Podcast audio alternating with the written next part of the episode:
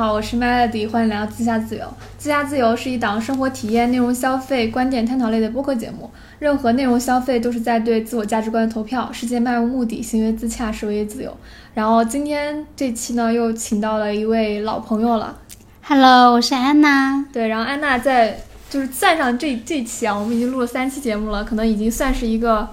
老的拍档了。是，然后今天录这期节目呢，其实是想想对我们怎么说，就认识这么多长这么长时间以来的一个总结。因为我感觉啊，就是可能带有一点就是小小的骄傲，就我感觉我可能在一定程度上影响了安娜的这个世界性的走向。就为什么这么说呢？就是我们在可能第一期还是第二期节目有说到安娜，因为可能相亲还是什么在平台上，然后觉得自己的这个学历啊，或或者啊、这种条件。很想去改变这个现状，然后当时就鼓励他说：“说要不然就是我们就一起去申请一个学校。”嗯，然后最终结果呢，是我最后嗯没有打算说想去香港读硕士了，但是安娜已经成功的拿到了悉尼大学的 offer，让我们祝贺一下安娜，鼓掌。对 嗯，对，就是呃，因为之前跟 Melody 录过两次播客嘛，然后其实两次播客我都有提到说我想要去，就是很久以前在大学的时候就想说要去留学这样一个想法，然后最终就落成就落成了吧，就已经有了行动。然后在去年十一月份开始申请，然后今年呃陆续就拿到了一些 offer，然后最终选择了悉尼大学。标题我们就是一开始就定好了，叫“站在你人生的分岔路口”。为什么这样说呢？就当时我记得是我想去报雅思嘛，然后我就怂恿安娜说，呃，就是就是你要不要跟我一起，然后找个伴儿。然后其实当时我也在群里找了那个其他的一些朋友，就是说要一起学雅思啊，有上班族，有学生，就一起要考雅思。但我发现最终就是化为行动的就只有我们两个，我们两个，嗯，就是我就我们还有一段时间是每天晚上我们都会当互为语伴嘛，然后就开始练那个口语的题目，然后后面我们也就是拿到结果，然后就是安娜应该是先拿到 offer，对先拿到 offer，然后他有一个就要求的这个呃对要求的雅思成绩，对吧？对其实拿到雅思成绩就可以去上这个学了。未来的专业是什么呃，英语教育学就是 TESOL，？TESOL 能给大家介绍一下吗？因为我感觉不是学教育的人应该很少了解什么是 TESOL。对，就是其实 TESOL，我觉得这个专业在如果学英语的话，如果去有留学经验的话，应该很多人都有了解。嗯嗯，就是它是呃 Master of Education 下面的一个小的分支，嗯然后就选了一个专项 TESOL 英语教育学嘛。但是其实在这个专业的选择上，我一开始就是觉得我是教英语的，然后英语专业我就觉得我学这个是理所当然的。后面了解到更多信息的时候，信息的时候，我发现其实我这个专业，如因为我一开始是想着，如果在国外留学，然后在那边找工作，如果能够定居是最好的。但是发现这个专业其实在那边澳洲那边不好找工作。是通过什么渠道了解到信息啊？嗯，因为我加了一个群，里面有国际叫什么来着，就是有很多嗯大家都是在国外教中文的，嗯对。但是这些人呢，有一部分是呃汉语专业的，然后也有一部分是英语专业的，然后他们去到国外工作，然后教呃外国人中文。然后我就有一次就在群里面咨询，就问他们，嗯。因为我想着我去那边上学，我要找兼职嘛，我想嗯考一个国际汉语教师资格证。嗯然后他们就说啊，首先这个国际汉语教师资格证好像就是说，对，在他们看来质量不是很高，嗯就是有点水什么的，只有什么孔子学院认可，然后你在国外的话，就在那边在孔子学院能够找到一份工作，好像说工资待遇也不是说特别好吧。他们就是说啊，这个专业。你想在那边找工作就比较难，因为群里面也有在呃同一个专业的学姐是吗？对，有同专业的学姐，也有在澳洲已经工作的人，然后他们是本科就已经去澳洲学了，呃，教育学，嗯他们教育学就是什么都要学的，对他们就是可能各科数学，嗯，数学啊、英语啊什么各方面的就类似于，小学全科那种。对，全科的。然后他说，如果我只学英语教学，其实在那边是没有优势的，因为没有 native speaker 的那种优势大，对可能竞争的话就是竞争力会没有那么强。对，而且就是这个这只只读一年嘛，本来是两年的，然后因为我有工作经验，然后减免了一年。然后如果说我学那个教育学专业的话，可能它是要读两年的，毕业以后就有一个澳洲认可的教师资格证。但是一年就没有是吗？对，一年就没有。哦，对，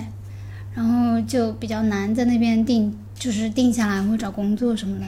就这这条路就感觉比较艰难了。但我就是最近看到好多就是关于润学的那种介绍啊，说呃澳洲可能比新加坡的那个时薪更高，说有一个女生去那边打工，然后一年存了七十二万。你有看到这个视频吗？没有，就是最近很火，就说他去做那种其实大家当地看来是那种蓝领的工作，但是就时薪收入比国内要高很多。嗯，然后然后好像有很多人分享说自己在那边就那边有一个打工的签证嘛，嗯，然后说要求是十八到三十岁，就是三十岁以后就没有这个条件了。对对对，三十，然后三十一吧，好好像是，然后就说、呃 有一部分人就去靠这个去打工，然后打工旅行。对对对，然后挣了一笔钱回来，然后就说都已经够付三线城市的一个首付了。那我所以其实可以，我觉得可能不要把自己陷太死，因为哦，之前就经济学里有个概念嘛，叫成功路径依赖，就可能说你一定要你一直走这条路，然后你靠这条路可能赚了一笔钱，但是你就很你就可能呃放弃了其他的那个路径的机会，可能你到那儿还有别的可能别的出路。你有感兴趣，或者说等于说开开拓了更多吧，因为你现在等于说放弃了之前的岗位的工作和一个稳定的收入，嗯，然后也相当于冒一个险，对就去国外去体验一个不一样的人生。也许说他在另外一个转折入口又给你一个新的机会，新的机会，对吧？又会认识新的人，然后有新的朋友。认识新的人是真的。我最近在找房，就加了挺多网友的。然后你当时就是，比如说跟我一起考雅思，然后最后到申请到拿到 offer 整个过程中，有没有一些心路历程想要分享一下？因为我自己，我每天上班嘛，然后你也每天上班嘛，我对觉得好苦啊。真的好苦，就是就是我感觉我每天回来哦，做一套阅读就是好好花好长时间。然后后面我我觉得我自己就是我还蛮得意，就是我自己的嘛，听力考了七点五，然后阅读考了七。虽然我的口语和那个写作对口语和写作我没怎么练，但是我觉得这两门哇，我的付出得到回报那种感觉。你当时有没有这种感觉？嗯，我觉得听力是有感觉的，然后阅读的话，可能没有达到我预期的那个分数吧。阅读我是得了多少分儿？六点五，还是对，应该是六点五。就我觉得好可惜，我真的很想就是有有空或有时间再考一次，但是好像从来都没有有空的这个。要考的话，还是会有时间的。你当时说就还跟我说说，你其实，在去决定去呃，就是读硕士还是在留在深圳，其实中间经历了很多纠结嘛。嗯你当时是怎么去评估这件事情？就是你到底要往左走还是往右走？嗯，就是说，其实我是嗯，当时觉得自己还挺幸运的，就是呃，offer 也拿了，嗯雅思成绩如果是没有过的话，还要上语言班。嗯但是我当时就刚好都过了，就是每一项六分以上，然后总分是六点五，然后我全部达标了，一次只考了一次嘛，然后觉得还挺幸运的。但是呢，到要交学费的时候，我就觉得这个事情是真的变得很严重了，就是要下定决心了，因为这是不小的一笔数目嘛，学费大概是多少？学费是二二十二万人民币人民币？对，一年一二十二万左右，然后你要租房啊，要吃啊什么的，反正算下来至少要三十五万，对，一年，就是学费是二十二万，然后呃吃住这些费生活费对。加在一起十二万。对，十二万应该是最低的了，就你是比较节省的情况下，所以应该是三十五到四十万区间，嗯。嗯，然后我就觉得压力挺大的，突然一下，虽然之前就觉得这是一个顺理成章的事情，对就很简轻而易举就拿到了这个 offer 的感觉。就觉得前面一切都很顺利，然后好像仿佛都在按照自己的想法在走，但是一旦要让自己下定决心的时候，我觉得我在那段时间犹豫了挺长时间的，就是这个过程是比较 比较曲折的，就是在在我我呃过年的时候还没有考雅思嘛，过年的对对在过年回家的时候，我年前我们两个不是一直都在备考嘛，嗯然后然后回家过年，大概我就回家待了多少天啊？可能待了一个礼拜不到吧，嗯可能就五六天。嗯我记得你好像也是比较短，在家待了那五六天，一开始只有我妈和我哥知道，呃，我在申请大申请研究生，然后要出国，我爸爸是不知道的。嗯然后因为我爸嘴巴比较嘴就是大嘴巴嘛，如果我告诉他，他可能就是还没有什么结果，他所有人都知道了。就所有人都知道你要去上学了，对对，因为那时候雅思也没考嘛，我就不确定嘛，就不想告诉他。然后，然后但是呢，我觉得在在家过年的时候，大概是大年初二的时候，我觉得我还是要告诉一下我爸爸，然后就跟我爸爸讲了这个事情。但当时在我没讲之前呢，我妈是这种态度，就一开始她是反对的态度，她是觉得我年龄比较大了，说我就应该比较乖一点，然后找个人就快点结婚成家。然后我哥的态度呢，就是我哥是我哥是一个比较谨慎的人嘛，就是他会权衡利弊，他就一直在问我，他就觉得你觉得你现在去留学，你觉得这个留学这个事情利弊，他会让我去权衡，他会说你毕业以后你花那么多钱，然后你毕业一年以后回来找工作，你的工资一定会涨很多吗？你的职业渠道会就是会很宽吗？什么的？然后他就让我去权衡这个事情值不值得做。其实我哥的态度也就是说，他觉得没必要，他是这样觉得。然后，反正当时我哥跟我妈都是抱着那种，我就看你能坚持到什么时候吧，你可能也就是一时脑热。站热，在你的对立面那种，对。就是说，就劝你不要对，劝我不要去，因为他们觉得，首先你这笔钱从哪里来呢？当时是有想过要去贷款嘛，嗯，然后又说就说我年龄的问题嘛，然后他们两个都不是很支持，然后我就记得当时我就其实就有点像在为自己就 fight for myself 嘛，然后我就告诉我爸了，然后我爸爸其实是一个比较爱面子的人嘛，他会觉得，呃，哎，我女儿要出国留学了，这个事情好像很贴，往自己脸上贴金，你知道吗？他是比较支持的。对他肯定支持的，因为他觉得这个是一个值得炫耀的事情。虽然他他不用操心那些什么钱啊的问题，因为我妈妈比较，我妈妈管钱嘛，然后嗯他就、他肯定很开心啊。然后他就说，因为当时我跟他说的时候，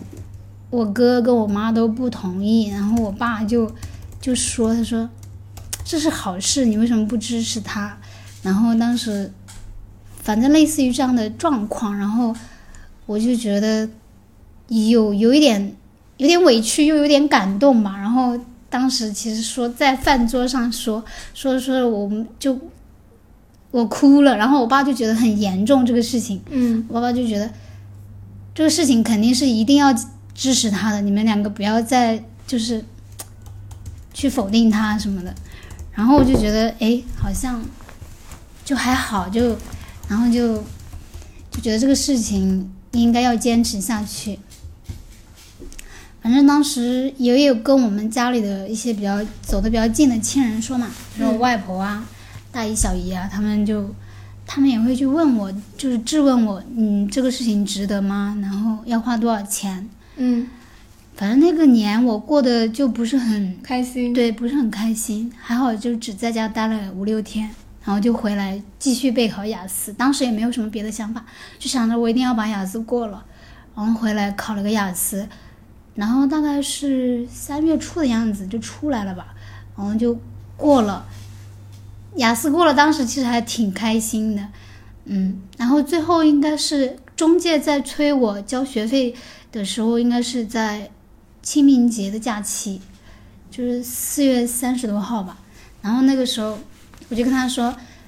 他说这个时候要差不多交学费了，因为你后期要申请签证啊，嗯还要做体检啊什么的，买机票，就是租房啊要花一点时间。然后我记得清明节假期那几天，我就就已经下定决心了，就是说这个我肯定是要去的，学费肯定是要交的。但是在我真正下定决心之前，就犹豫了挺长一段时间。我我甚至还去咨询了我们的同事，就有个同事他是他是叫什么呢？就是那种在英国出生的，但他是华人，嗯，然后他在英国出生长大，然后来到我们公司当外教嘛，然后我就跟他说，哎，我我申请到了这个学校，在想要不要去，然后就告诉了他我的一些顾虑，嗯，然后他就他很开心哦，然后就非常支持我，就说这是一个非常好的决定啊。然后因为他他就觉得我我就觉得来自一个在国外出生长大的。也是我们中国人嘛，他也会中文，然后他是我们校区的外教，他非常的激动，然后让我觉得这现在这是一件非常令人开心兴奋的事情。其实一开始的时候应该也是这样一个事情，对我来说，嗯，就是最开始的时候，我拿到第一份 offer 是莫纳什莫纳什的那个嘛，我就我也很开心，嗯，就是那种喜悦，我感觉又重逢了，我觉得好像这个事情就是应该去做，不要想太多。对，然后我就又得到了一些鼓舞吧。然后最后下定决心之前的话，应该是我一直在想这个事情，然后我觉得花费比较大，然后会让家里有比较压大的压力。因为我妈就跟我说不要去贷款嘛，利率比较高。她说家里的话，正好我哥就是也要买房，然后在长沙，然后家里资助了他资助了他四十万嘛，然后要再拿一点钱给我上学的话，就会。比较紧张，然后我觉得本来不想给家里这么大压力的，但是我妈就说，你要去的话，我还是可以去帮你借一下，找外婆借一点钱，然后自己就是家里门店啊什么，就是协调一下。然后那一刻其实觉得有有，虽然我妈一开始打击我，但是就那一刻就突然又很放松。对，因为这是一个比较，这中间有经历了几个月嘛，然后可能我妈也觉得。因为我一八年的时候就跟我妈说了，我想出国留学，但是当时是因为，当时我不是跟你说了，我经历了上一任公司，就是跑路，然后欠钱，对欠钱，然后我妈就觉得低谷，对我妈就觉得我做的很多事情都比较冲动嘛，然后她就说，嗯，就当时我在我看来就是觉得我如果在那个节骨眼跟家里要钱去留学，就是显得。更不好了，然后我就虽然跟我妈提了要去留学，但是，但是最后我还是觉得我不应该拿家里的钱，因为我觉得拿家里的钱就要受他们的控制，所以我一八年就没有去留学，然后就一直拖拖拖拖到二二一年，然后又跟他说，我妈就觉得这个事情可能她真的是想去做吧，然后她就最后还是支持了我，她说最后最后是我在犹豫，我妈反而来跟我说。你就不要想太多，就不要再想了。对，就不要再想浪费时间了。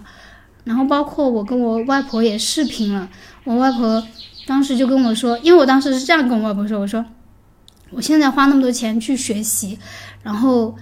嗯，我觉得就是花家里的钱不太好，我觉得我是不是应该再工作几年，把钱整齐攒齐了再去学会更好。然后外婆当时就说，她说其实你一，她说。你不要这样想，你这样想的话，你的钱永远都是 攒不够的。他说：“你目前想做这件事情，你就去做吧。你如果你一直想着把这个事情推迟的话，你的钱过几年可能又会放在别的地方了，肯定没有机会去做这件事情了。而且这是你一直以来都想想做的一件事情。对。然后我外婆说，她说其实你确实年龄也不小了，如果接下来几年你可能会有别的。”变化，比如说你成家生孩子，那你的钱可能就不会被攒到去留学了，你可能就会花在别的地方，然后怎么样都是要花的。我就突然觉得，哎，我外婆讲的还挺有道理的，然后就觉得你外婆好像很开明，然后又存了一笔钱，因为你妈还得找她去借这个 钱。是，然后我就当时就觉得，哎，说的非常有道理。虽然我现在是因为我觉得借家这么大年纪借家里钱去上学，觉得挺。有点羞耻，你知道吗？然后，但你你哥还借家里钱买房啊？就你怎么会觉得他羞耻呢？我不知道，反正我我骨子里可能有那种大女子主义吧。我觉得我哥就不应该呀。你就你心里已经觉得你哥不应该了。对，我觉得我们俩都不应该，因为因为我妈拿出这些钱，我妈我记得我妈给我打了学费，半年的学费的时候，然后她其实在这之前已经给我哥交了四十万的首付。但是我哥自己也有点首付啊，长安首付没有那么便宜，然后就四十万加上我哥的一些首，就是一些钱交了首付，然后又给了大概十二万给我要交半个学期的学费，然后我妈给了我以后，他就说了一句话，就说，呃，家里的积蓄都给了你们，他说其实我跟你爸现在就很没有安全感，如果万一有一点什么闪失啊什么的都一下拿不出钱，当时我就觉得挺难过的，就是我突然觉得在想生孩子到底为啥呢？孩子都三十岁了还要靠家里人，就是你你有没有想过就生小孩很心？酸。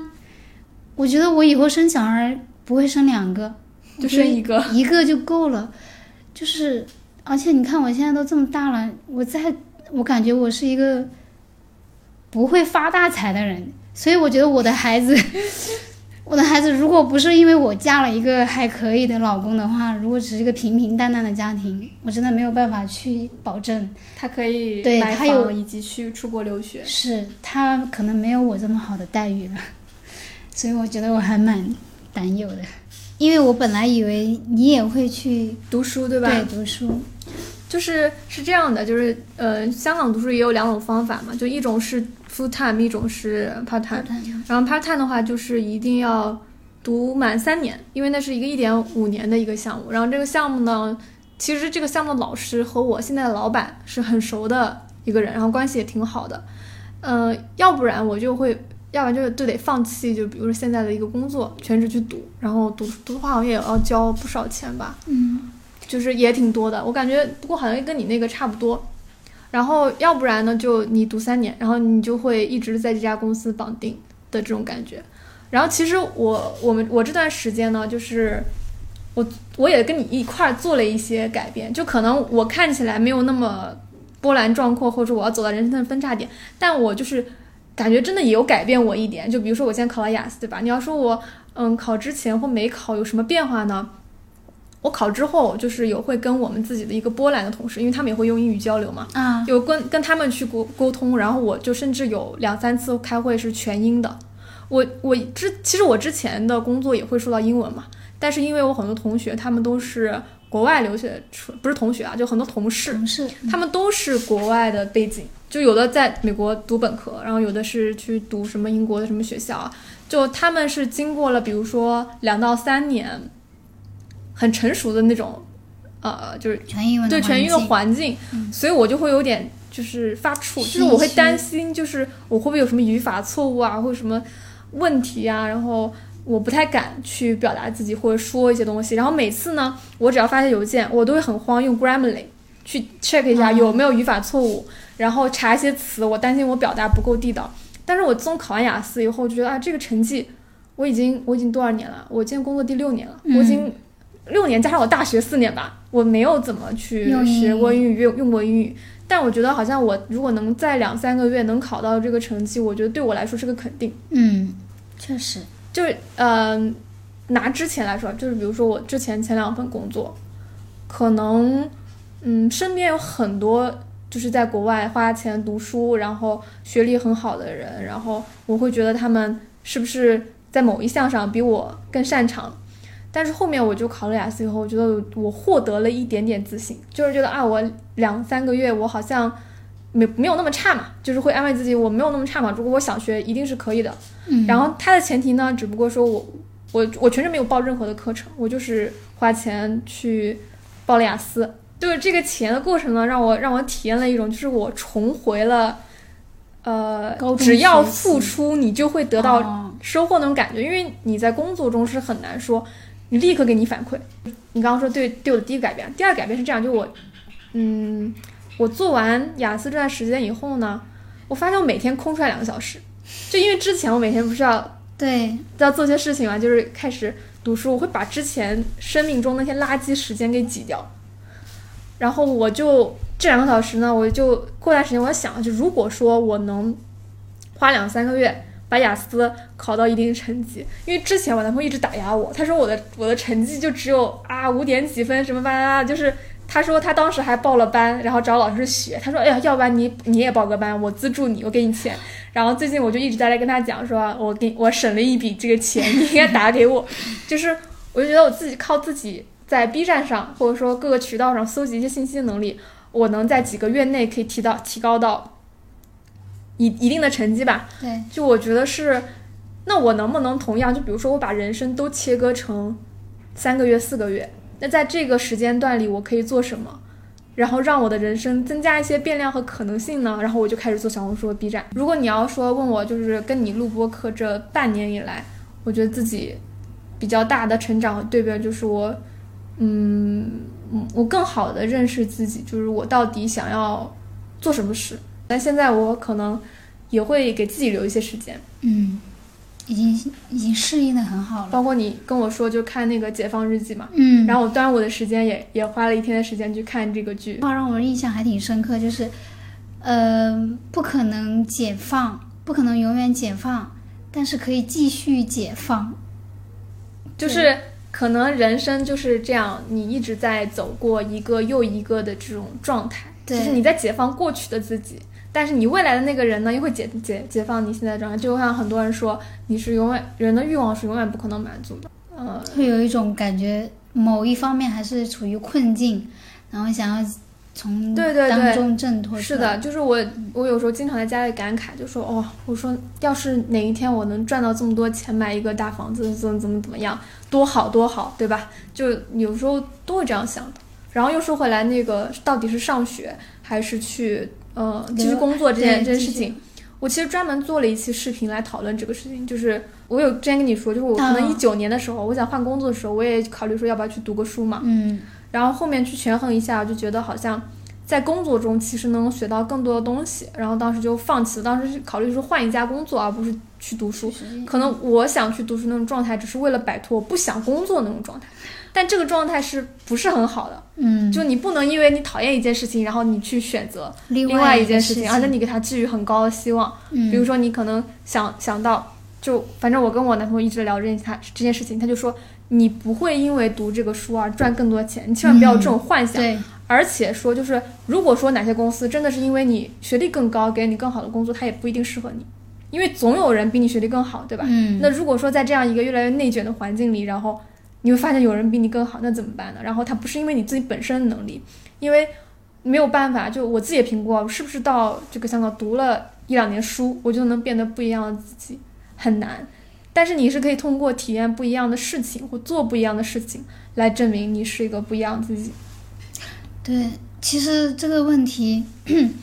我之前因为我对自己的雅思写作比较没有信心，还是报了一个雅思写作班嘛。然后其实我觉得写作比较难，短时间内提高。对，只要你不跑题，然后基本句型记住的话，基本上六是没有问题的。嗯，然后确实，我也只达了 达到了这个水平，只我也是这个拿到了水平。对，只拿到了六分，但是我也没有说我就觉得我的雅思老师就怎么样啊，没有帮助我很多。但是我觉得他在另外的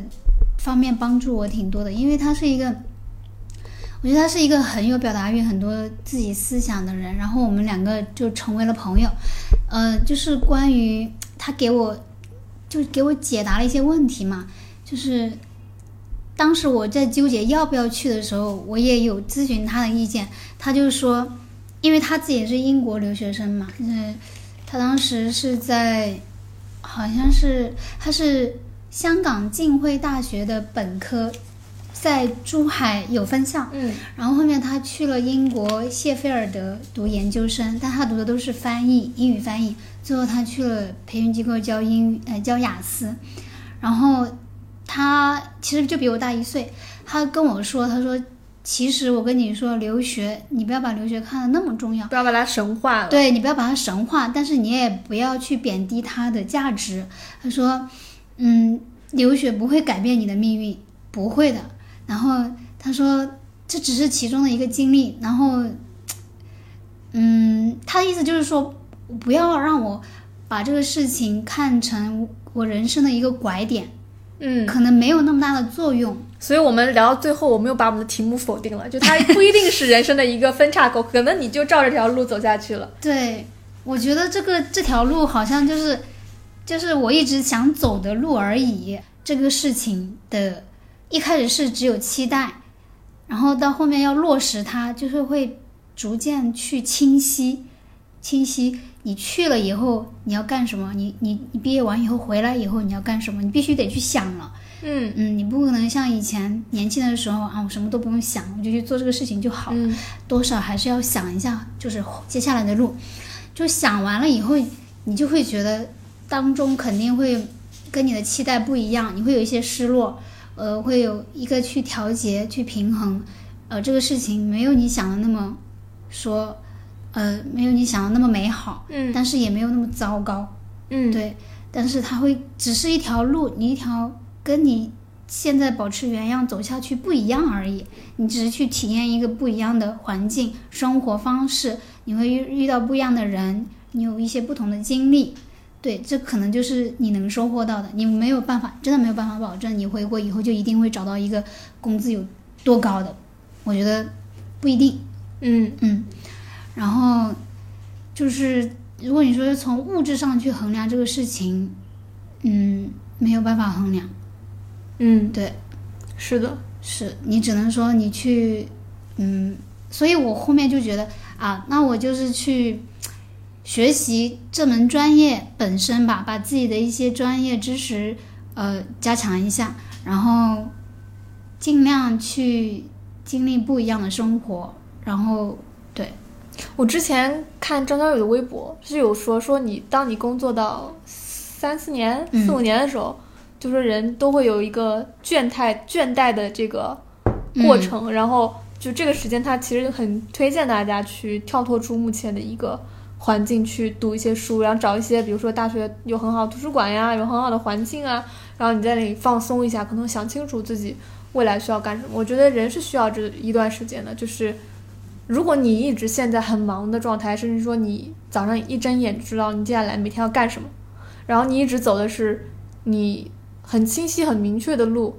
你就会很难去思考，就是到底你想要得到什么。嗯，就你可能就关闭了自己很多的可能性吧。对，然后其实这段时间我感觉这一两年都还挺多黑天鹅事件的，就是要不然就疫情啊，然后深圳不是也封了一个月嘛，包括上海这段时间过得也不是那么好，就是在上海的很多朋友也会抱怨呀、然后包括今年互联网很多大裁员，好，我看好多人都在说，然后我就想到我其实身边有两个朋友，他们是在字节的，然后呃有一个朋友就也来找我，他说他之前在就是在字节很就在抖音一个很好的一个很火的一个部门，然后他后面跳槽也去了去了快手，嗯。然后后面又去了什么知乎，然后后面就是因为知乎裁员，就是他现在好像一月份的事情，然后现在已经好多好多个月了。他上次甚至来找我说要我给他投什么内推的岗啊，然后我说这些岗都不适合你，然后就工资都是那种初级员工的工资，他说他其实已经工作也工作四五年了嘛，然后他说就是这这个时间很难找，然后他就也只能说降薪或者说怎么样开始去做工作，然后去找一些机会什么之类的。就是如果说这个时间再往前推一两年，其实我很羡慕他们的，就有机会说我们说在叫什么这种宇风对对对，就是，对风口或者说这种是什么宇宙中心，类似于这互联网的宇宙中心，但是其实宇宙中心也会有一些暗藏的这种嗯，风风嘛。风险，对，我有段时间啊，就是我当时就在考虑是否去读书那段时间，就是在第一家公司想离职的时候。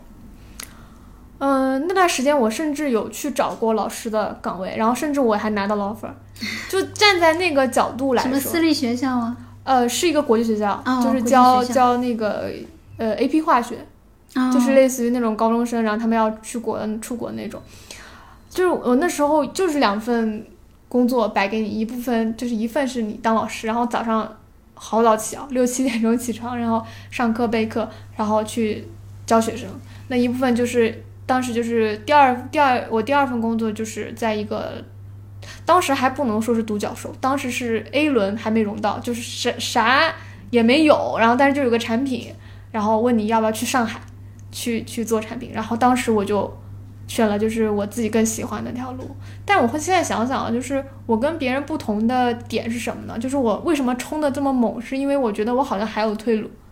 就是我觉得我未来的一个支撑的条件就是说，如果实在不行了，我就去教教课教书嘛。虽然就是现在互联网打压或者打击什么的，但是我觉得我做的还是个蛮细分的这个领域，就是说教化学，然后同时有跟英语相关的这种，然后我也其实也教了挺久的了。我觉得它是我生活中的一个调剂，就是我每天在面对，是有兼职，对，嗯就我每天在面对那些很 很烦人的这种呃产品的问题啊，然后有 bug 呀，或者是 bug 又理不清的这些问题，然后嗯，比如到了某个时间点，你突然面对的是一个。一群学生，对，他是有无限希望的，就是他现你现在是看不出来他以后会变什么样，但你总是希望他是变得更好的。他就像一个种子在那里，就告诉你哦，你现在跟他的宇宙是有一定交集的，然后你会教他一些知识，就是所以说，我觉得好像嗯教课这是我的一个退路，就是可能比如哪一天我被裁员了，或者说我七老八十了，但是我还想创造一定价值，我还是会去教学生，但是我在 A 和 B 两条路中间，我选择了可能。嗯怎么说呢？就是看起来更不稳定的一条路吧。就是你能，嗯我真的很难评价说你要去互联网还是去当老师这两条路哪一条哪条路更好，只能说哪条路更适合你，更喜欢怎么样生活。挺好的。我觉得当老师的人可能需要多一些经历，会好一点，多一些经历，就不然对你每天就是重复的东西。对，就会觉得讲的东西没有那么生动。嗯，但是如果你们学的这些知识，不也是要运用到社会当中嘛？工作啊，或者是怎样？然后，但是如果你在年就是在年轻的时候能够嗯有很多的不同的经历，嗯，然后你再去教这门课的时候，我觉得可能你你的你的应用性啊，嗯或者是那种趣味性会更好一点。你说到这个，我想到一个点，就是我我当时大学毕业在深圳这边实习，然后我当时教的高三的学生，其实今年刚好大学毕业找工作，嗯，然后有个学生就来找我，然后他就会来问我一些他面试的一些问题啊，那种咨询啊什么之类。就是他因为今年春招、秋招都非常难，然后他其实拿了两个非常不好的 offer 来想要找我来说，问我怎么选择。然后我当时给他建议就是说，你现在去找更多的扩大你的选择面，就不要说你要选择 A 和 B，A 和 B 你明显都不满意，因为他当时对他自己的月薪有很高的要求。他说，老师，我不想跟我自己二本其他的同学一样，就我觉得我已经到了更高的那个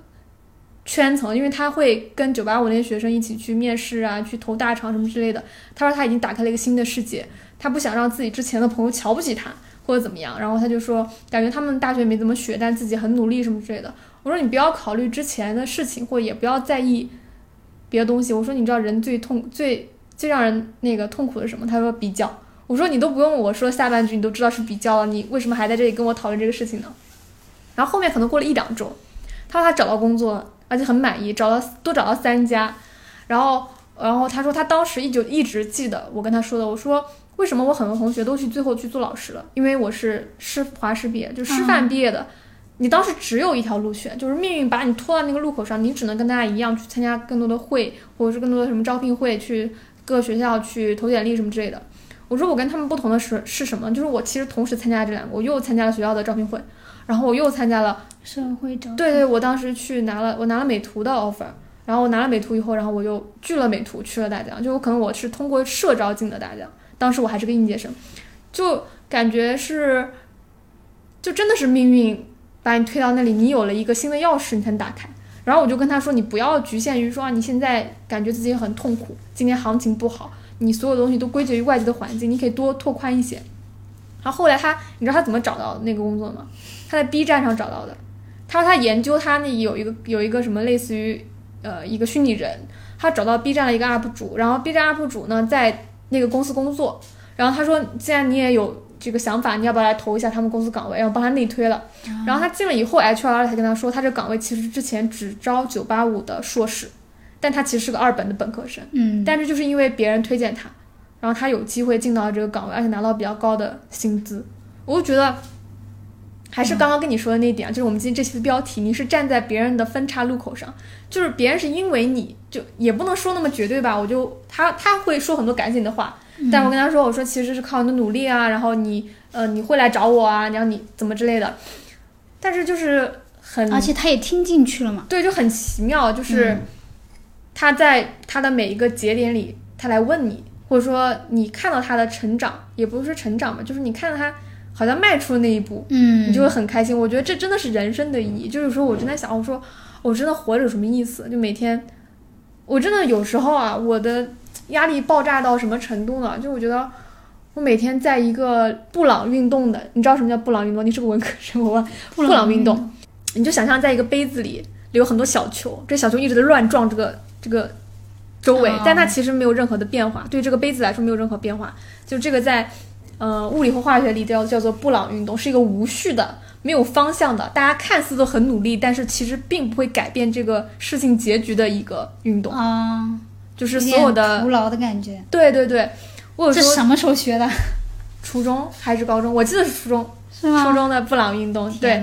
嗯，我有时候感觉自己就像一个原子，嗯，就不仅仅是在这个公司吧，就可能在每一家公司都会有这种感觉。然后后来我就慢慢来说，我有点体会到，就是说你的存在是什么意义。就比如说，小红书和 B 站会有人给我发微信说，哦，特别感谢你的分享，其他的视频我都没有听懂，但我听你这个听懂了。然后还有一些分享，就是特别感谢你讲的这个这个资料，然后我正好去给老师给老板展示一个 PPT，然后我用上还被老板夸了，就我那一刻我比他还高兴，你知道吗？然后还有有一些人给我发几千字那种论文，他说不是论文啊，就几千字的他自己状态的描述，就问我要怎么办，然后我跟他说啊你应该怎么，他说特别感谢，就大概有十几个这样的人，就会告诉你哦，你，你给他们的人生带来一定正面的影响。哎，这种感觉很好，就有点像自我实现啊！对对对，所以我那时候我就在极客上发嘛，然后我觉得真的是很奇妙的一件事情，就是这么说来，你还挺适合做老师的。嗯，你就因为有这些经历嘛，你你能给到别人一些指引。这个老师，我觉得一定要有足够多的社会经验，才能给到学生，比如说择业或选择上的一些帮助。我第我前几任前一任老板吧，就我特别喜欢那个老板。他经常喜喜欢通过问题来启发我，嗯，就怎么办怎么办？他会跟我丢很多问题，然后他会给给我一些很我觉得很客观的指引吧。就他会经常说让你想想这个产品到最后，嗯，它的终极形态是什么呀？然后你要去哪里找比你优秀的人去从他们身上学习，包括也是受他的启发，我去报一些得到的课程啊，去看一些内容啊。然后特别是我觉得最受激励的是他比我有钱，他水平又比我高，能力比我强。然后他经常周末要去图书馆，然后去看 paper，然后有时候看到一些 paper，他会发给我，因为我之前也跟他说说我想去做一些多模态的交互的一些研究，想去申请这些学校，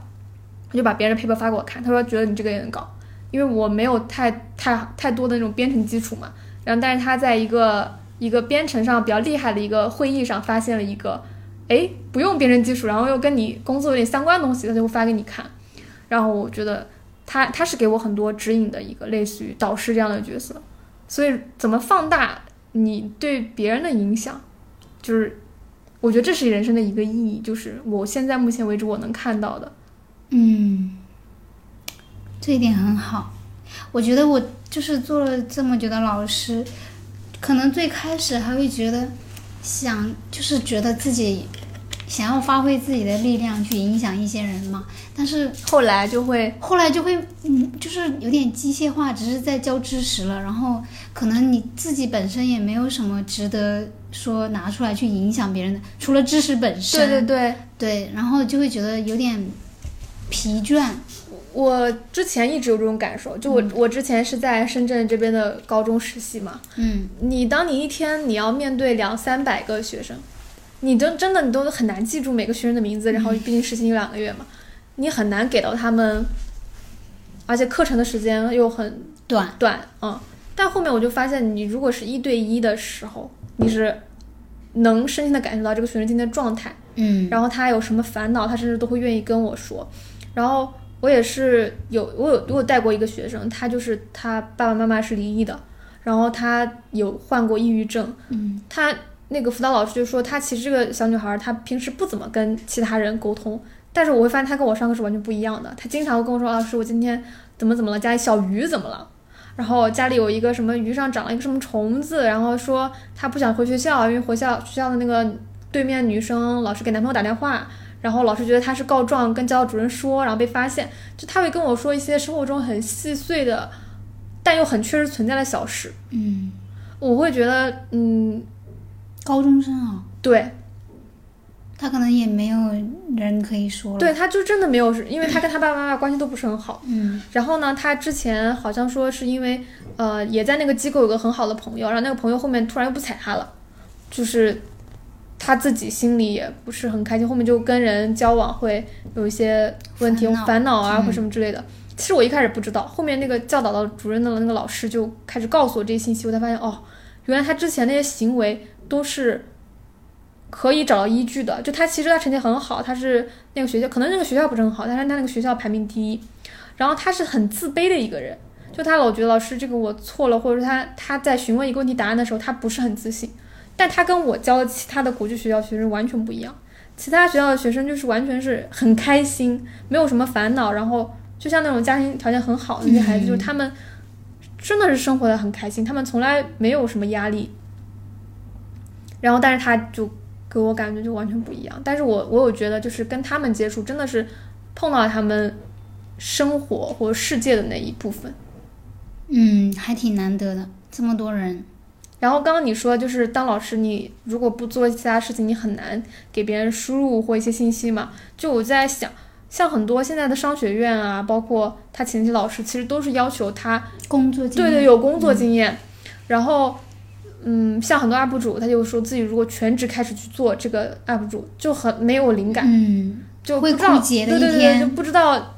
要说什么内容了。甚至有一天你都会怀疑自己为什么要做这个事情，对。就是因为没有东西可以做了。对，然后我就想，就是好像人生是不是真的需要多重轨道或者多重那种人生去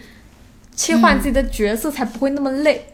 嗯，我觉得对，应该是说从不同的角度去理解生活。如果你只是一个单多方个视角，对，如果你只是站在你这条道上，你这个行业里面去看待你的生活，你会觉得好单一，就会觉得人就会很厌倦这个。很容易陷入困境。嗯，是的，是的，就像你刚刚说的，你跟我说的布朗运动，呃，我可能觉得，呃，如果你不跟我说，可能以前学过，嗯对，可能以前学过，但是我真的已经忘记了。但是我觉得像文科理科的那种思维，还是要碰撞吧？对多学一下，多碰撞一下。对，哦，就是想着说是有一些担忧的，就是还是会有些担忧，就是呃，假如自己阳了呀，或者是最近不是有什么猴痘啊，是吧？嗯，然后刚刚又在群里面看到，就是说澳洲现在又流感啊，就是所以我觉得，如果在一个很动荡的一个就是周围环境影响下，能迈出一步，或者说做出改变，其实需要很大的勇气。甚至比之前，比如说一八一九年，在没有疫情的时候去做这改变，需要耗费的这种心力也是要耗费的，对因为你难免是要会有一些担心，然后家人的声音就是肯定也还是会影响你的。那那我们今天就这样吧，谢谢大家的收听，然后也希望安娜在悉尼对有更好的未来，就是更好的体验。体验就是不能说结果是好的，但我觉得体验一定是跟现在不一样的，因为你已经冲破了现在这个世界，呃，给你打的这个圈，你已经冲过它了，你会有个更大的圈。对不一样好的圈子。拜拜。拜拜。